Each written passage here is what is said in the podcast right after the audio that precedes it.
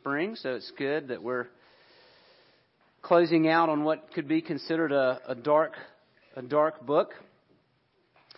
Uh, as the, the preacher wraps up his search for the meaning of life, he finishes by challenging the young.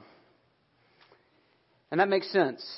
Uh, Ecclesiastes is part of uh, what we call the Bible's wisdom literature. Uh, and wisdom literature is primarily targeted at the young. That was the function of wisdom literature in ancient Israel. It was uh, how the young were taught and trained, particularly those uh, who were in the court of the king. Uh, and so it's right and fitting uh, that uh, the preacher of Ecclesiastes closes out his words with a focus on the on the youth. But I also want to say it's not that the young are the only ones who need wisdom. I've met wise teenagers and 20 year olds, and I've met very foolish people in their 40s and 50s and 60s. And so a wisdom does not necessarily come with a number, uh, but it comes with knowing and walking with God. Uh, and so as we, uh, as we look again at Ecclesiastes this morning, we're going to be starting in Ecclesiastes chapter 11, verse 7. Uh, if you're using the, the Bible there in the, in the chair, you'll find this passage uh, on page 559. Let's give our attention to God's Word. Light is sweet, and it is pleasant for the eyes to see the sun. So, if a person lives many years, let him rejoice in them all. But let him remember that the days of darkness will be many. All that comes is vanity. Rejoice, O young man, in your youth, and let your heart cheer you in the days of your youth. Walk in the ways of your heart and the sight of your eyes, but know that for all these things God will bring you into judgment. Remove vexation from your heart and put away pain from your body, for youth and the dawn of life are vanity. Remember also your Creator in the days of your youth, before the evil days come and the years draw near of which you will say, I have no pleasure in them. Before the sun and the light and the moon and the stars are darkened and the clouds return after the rain.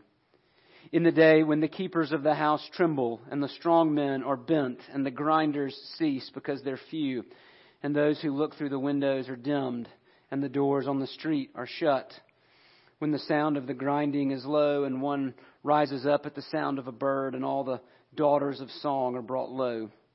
They are afraid also of what is high and terrors are in the way. The almond tree blossoms, the grasshopper drags itself along and desire fails because man is going to his eternal home and the mourners go about the streets. Before the silver, the silver cord is snapped or the golden bowl is broken or the pitcher is shattered at the fountain, or the wheel broken at the cistern, and the dust returns to the earth as it was, and the Spirit returns to God who gave it. Vanity of vanities, says the preacher. All is vanity. This is God's Word, and like Him, it's good, it's faithful, and it's true.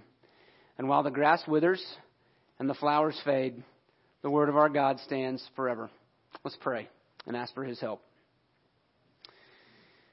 Father, once again, we pray that you would illumine for us a verse, verses that can be confusing, and that you would give us a heart of true wisdom, your wisdom. Help us to see things the way you see them. We pray it in Jesus' name. Amen. Uh, in school, I was at best uh, a slightly above average student. I was surrounded by high achievers, so that probably helped. Um, but of uh, the one area in school that I enjoyed and excelled in was uh, in literature. Uh, I loved English class. I love reading, particularly fiction. Uh, and what I enjoy enjoyed about literature class the most were those aha moments, uh, those, those light bulb moments. And hopefully you've experienced that uh, some shape, form, or fashion in your education or in your life, but you know, in literature class would be you'd read a book or you'd read a chapter and you'd kind of be like, okay, I have no idea what that's about. And then you would come into class and the teacher would start talking and discussing, and all of a sudden you'd be like, oh, that's what that's about. Now, the, the text didn't change, right?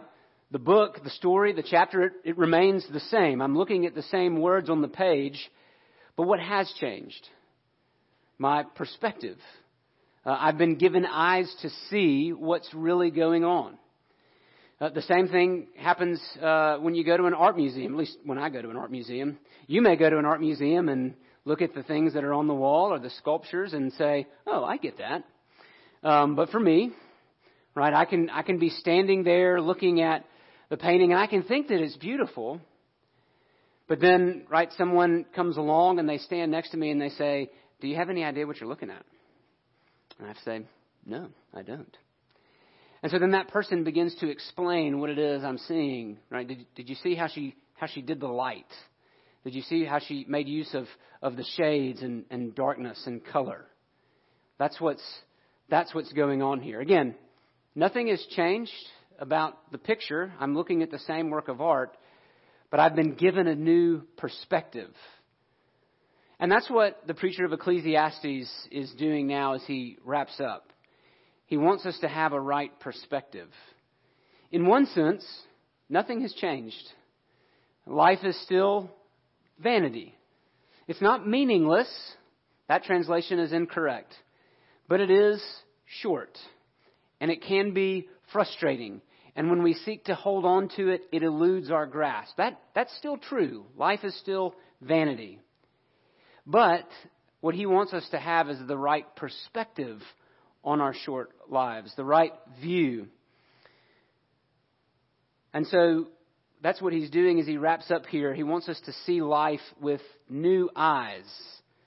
Uh, want, he wants us to look at this short life the way our Creator intends us to do it. And he does it here by means of two words remember and rejoice.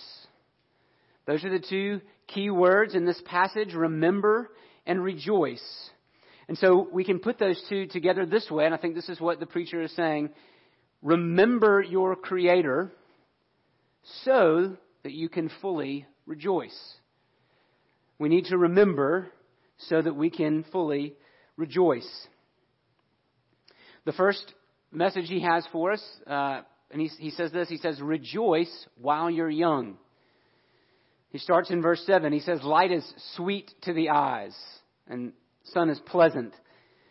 What he's doing, right? Light, light is a metaphor for the goodness of life, a gift to be enjoyed. And we've talked about that. What he's saying is that we ought to enjoy the life that we have. We ought to enjoy the light while we have it. Because there are days of darkness to come when we will not be able to enjoy it as fully. In fact, he tells us in chapter 12, verse 1, that years are coming when it will be harder to rejoice. So we ought to do so now. And that's been a central theme of this book, enjoying life as God's good gift. So what does he add here? How does what does he deep how does he deepen our understanding? Well, as I already mentioned, the, the way he changes here is he directs that primarily to the young. Right? Look again. And we should say uh, that young uh, here is kind of a moving target. It, it doesn't have to mean between the ages of birth and 21. Because he says in verse 8, if a person lives many years, let him rejoice in them all. And so, young doesn't have to mean just the youngest among us. We can still enjoy life later on. But why emphasize youth? Why challenge those who are young? Is he just being a grumpy boomer? You're going to be old one day. Better like it now. I don't think so. I don't think so. What he's saying is make the most of your life while you can. Don't waste it. Play in the sunshine today. It'll be cold and rainy tomorrow. And he tells this to us when we're young because that's when we tend to lack perspective, isn't it? We're the person sitting in the art museum looking at the wall having no clue what it is we're staring at. That's what it means to be young. We don't have the perspective of years. We think it's pretty, we just don't understand it. And so he wants to come alongside us and put his arm around our shoulders and say, here's what's going on. Here's how you get the most out of what you're seeing. And notice this enjoy life is not just an encouragement, it's actually a command. Look at verse 9. Rejoice, O young man, in your youth. That's a, that's a command. That's an imperative. And he follows it with five more. Let your heart cheer you. Walk in the ways of your heart. Know that for these things God will bring you into judgment. Remove vexation or grief from your heart. Put away pain from your body. He's not just saying, hey, it would be a good idea for you to enjoy life. He's actually saying, no, God is telling you to enjoy life. This is inspired scripture. It is a command of God that we rejoice. To not enjoy the gift of life is to actually disobey and dishonor the God who gave it to you. Have you ever looked at it that way? Right, we tend to see joy as kind of this peripheral psychological feeling perspective. But no, it's actually a command of God.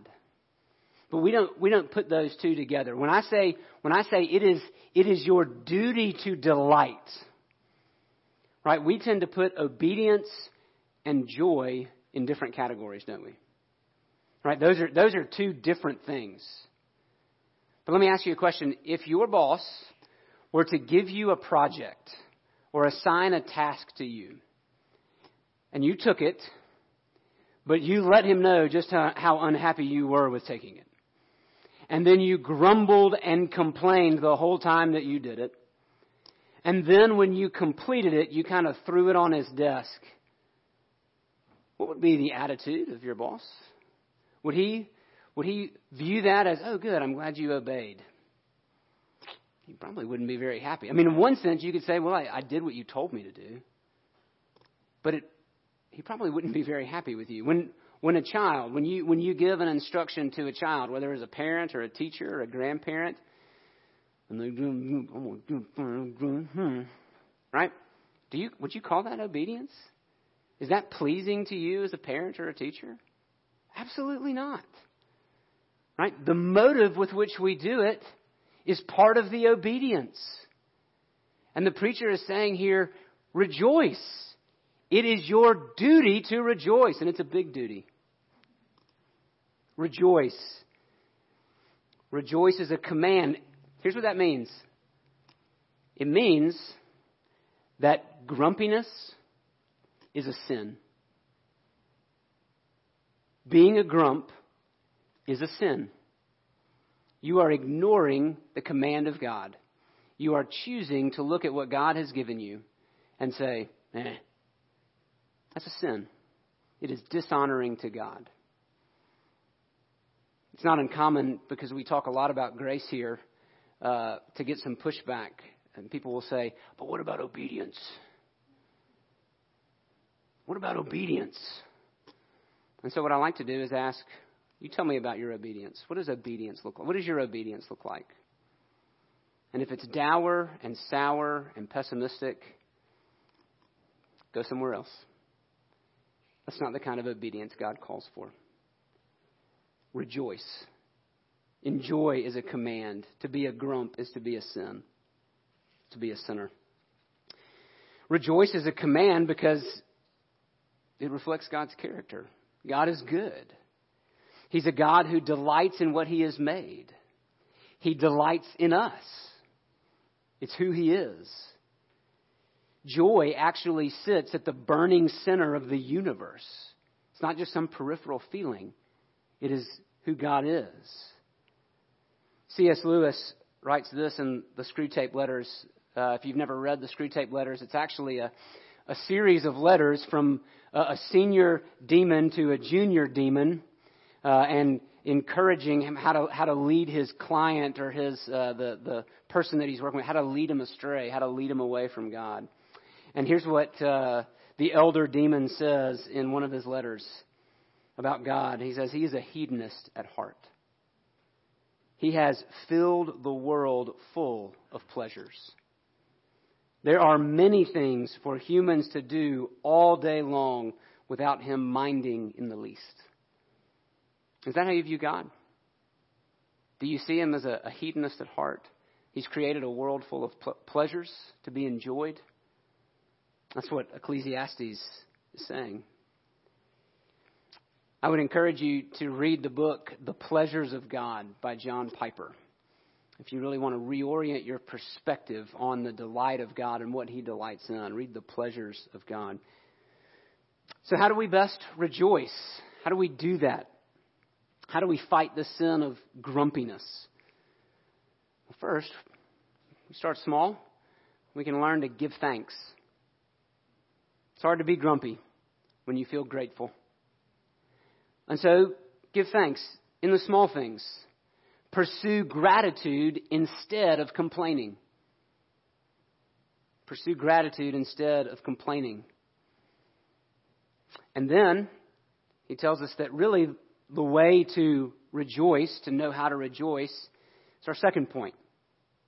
We learn to rejoice when we remember our Creator. 12.1 Remember also your Creator in the days of your youth. How does that help us to rejoice? What does that mean to remember our Creator? Well, first, focus on the word Creator.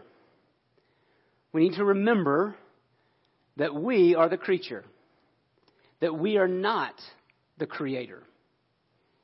In fact, as uh, one writer puts it, our problems do not stem from our failure to stay in our garden. All the evils of the world stem from taking ourselves to be the Creator. That's what Adam and Eve did. They flipped it. They said, No, thank you. I'd like to be in charge. I want to be the Creator. And so, one way, the key way that we learn to rejoice is we have to remember where we fit, what our piece in the puzzle is. We are the creature, He is the Creator. And why do we need to remember that? Well, why do you need to remember anything? Because we forget all the time. I start every morning assuming, right, my natural default position, I am the master of the universe and everything will go according to my plan. Right? That is how that that is how we wake. And so we need to be reminded and we don't need to just be reminded first thing in the morning. This, is, this by the way, is why it's beneficial to have a, a time of personal worship in the morning, right? Because right off the bat, already my compass needle is bent in the wrong direction, and God has to come along and say, ah, ah, ah, right? Let's adjust. Let's reorient. Let's remember where true north is. Right? So that's why I, I would encourage you, if you have time in the morning, spend some time in the Word and prayer. Not not simply to check it off a list, but to reorient your perspective, to remember who your Creator is. But then also, and we've kind of lost this in the in the fast-paced, hectic schedule of uh, Western culture in the 21st century. Um, used to, there's an older practice in Christianity. It was called the daily office, and what that meant is you had set times of prayer throughout the day, right? Uh, and so, depending on who you're reading or talking about, which tradition you're looking at, there would be the first thing in the morning prayer, a mid morning prayer, a noon prayer, an afternoon prayer, and then an evening prayer. Now, I mean, that sounds like a lot of praying. That sounds, maybe, maybe that sounds to you like a burdensome list. But I want you to think about the why. The purpose is because, again, if I start the morning that way, Lord knows I will continue throughout my day that way, right? So that, that compass needle always wants to keep bending. And so I need those constant reminders. Hey, you're not the creator. Hey, you're not the creator. Hey, you're not the creator. Right? Always reorienting my perspective. God wants us to remember so that we can rejoice. It's amazing how important, how often the word remember is spoken throughout the Bible. Think about in the Old Testament. What was the Passover? What was its function? What was its purpose? It was given to Israel when they were saved from their slavery in Egypt. And why did God give it to them? Why did He tell them to celebrate it every year? So that they would remember.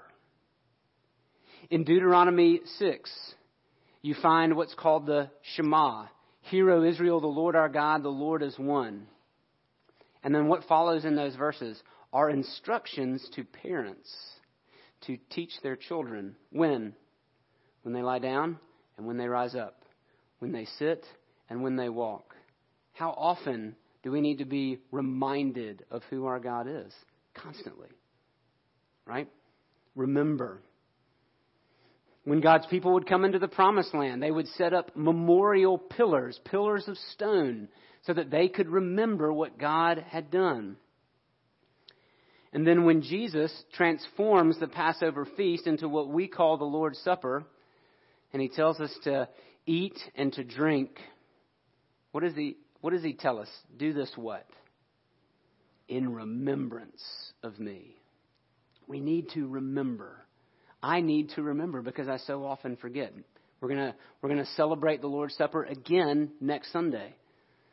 We do it every month because we need to remember not just that God is our creator, but also that He is our redeemer. And we remember that so that we can rejoice. The preacher here gives us three befores. He says, Remember your Creator before, verse 1, the evil days come. And evil here doesn't necessarily mean wicked evil. Uh, that that word evil in the Old Testament carries a wide range of meaning. Uh, it can mean bad, right? Or, you know, so in the days when you're sick, right? That could be called an evil day. Uh, so he says, before the evil days come, the bad days come, the years of distress come, near, uh, the years draw near of which you will say, I have no pleasure in them. What years could he be talking about? He gives us a clue in the next few verses.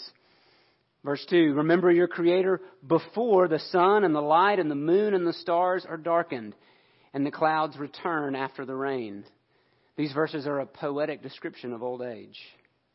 Right? Uh, when you're young and you're enjoying the light, you always assume, right? Sure, it's going to be raining today, but it'll, what did Annie say? The sun will come out tomorrow? But the preacher says, you know, there's going to come a day when the sun doesn't come back out, when the clouds come back, when you won't be able to see the sun. You've moved from Florida to northern Scotland, and it rains more than it, the sun shines. Verse 3 says, In the day when the keepers of the house tremble, the strong men are bent, the grinders cease. He's describing a body. Uh, he's using the image of a house, but he's describing a body that's growing weaker and falling apart. The keepers of the house are the hands. And those of you who are older know that your hands can't do what they used to do. Maybe they shake now when they didn't used to. And the strong men are the legs that carry your body, but now they're bent. They don't have the strength that they used to have. Grinders, that's talking about your teeth. The grinders are few. The windows, those are the eyes. The doors, those are the ears. You can't hear, you can't see like you used to. Verse 5, you're afraid of what's high, right? You know, when you're when you're little, climbing up a, climbing up a ladder, not a big deal. But when you get older, well, that can be catastrophic. Younger younger people, right? We, well, what do we tell our kids when they trip and fall and skin up their knees? It'll be all right, right? Brush it off. But there comes a time in, in age when tripping and falling might mean it's the last time you get up. He wants us to remember our Creator before that happens. The almond tree blossoms, it turns white. When your hair turns white, The grasshopper drags itself along. You think of a grasshopper, you don't usually think of it dragging, you think of it jumping, right? Energetic. Well, there's going to come a time when you're not nearly as energetic. You can't jump and run the way that you used to. And desire fails. We don't want as strongly as we used to want, whether that refers to hunger or other desires. And why? Because man is going to his eternal home. He wants us, verse 6, to remember our Creator before the silver cord is snapped and the golden bowl is broken. He's talking about a lamp. Uh, the golden bowl would hold the oil so that the lamp could, uh, the, the light of the lamp is life, right? And it would be suspended by a silver chain. And one day that chain is going to snap and the lamp is going to crash to the floor and what gave it light is going to dissipate. He talks about a pitcher and a wheel at a, at a cistern or at a well, right? Holding that, that life, holding water. And one day, the pitcher is going to break and the wheel won't work, right? And the water will pour out. What's he, is, it, is he trying to be depressing? I don't think so. What he's telling us is to live the kind of life now that you won't regret when you're older. He's giving us the perspective. He's saying, look, here's the picture. Those years are coming. And so live the kind of life now that you won't regret when you're older. What does that look like? Does he want us to just live it up? Well, it looks like living a life that benefits other people. A life living uh, a life that loves your neighbor as yourself. A life spent making friends rather than hurting them. A life spent for the benefit of other people. What does that look like? Uh, to connect this with our current experience, uh, a number of you have asked about our, our relatives living in Ukraine. Did they get out? Have they gotten out? They should leave. And so let me just share with you the perspective that I think Ecclesiastes have, and I know that the Norrises have. If a disaster were to strike Clanton, what would be your expectation of me and our family? We're not from here. We don't have support networks here, or at least not like grandparent family right? Extended family lives somewhere else. I hope you would expect me to stay and serve for as long as I could be useful. Because this is my home. This is our home. And when I think of our family in Ukraine, yes, they're American citizens, but that is their home. And that is where God has called them to serve and be useful. That is what a life well lived looks like. But they might die. They might. And I would make me very sad. I want to see my brother in law and my sister in law and my nieces and nephew again. They might die. But they will not die before they really live. Can you say the same about yourself? Have you really lived? That's what the preacher wants you to do. What does it look like to really live Listen to these words from James Russell Miller. He was a pastor and author in the late 19th century. He said, Only Christ can make any life, young or old, truly beautiful or truly happy. Only He can cure the heart's restless fever and give quietness and calm. Only He can purify that sinful fountain within us, our corrupt nature, and make us holy. To have a peaceful and blessed ending to life, we must live with Christ.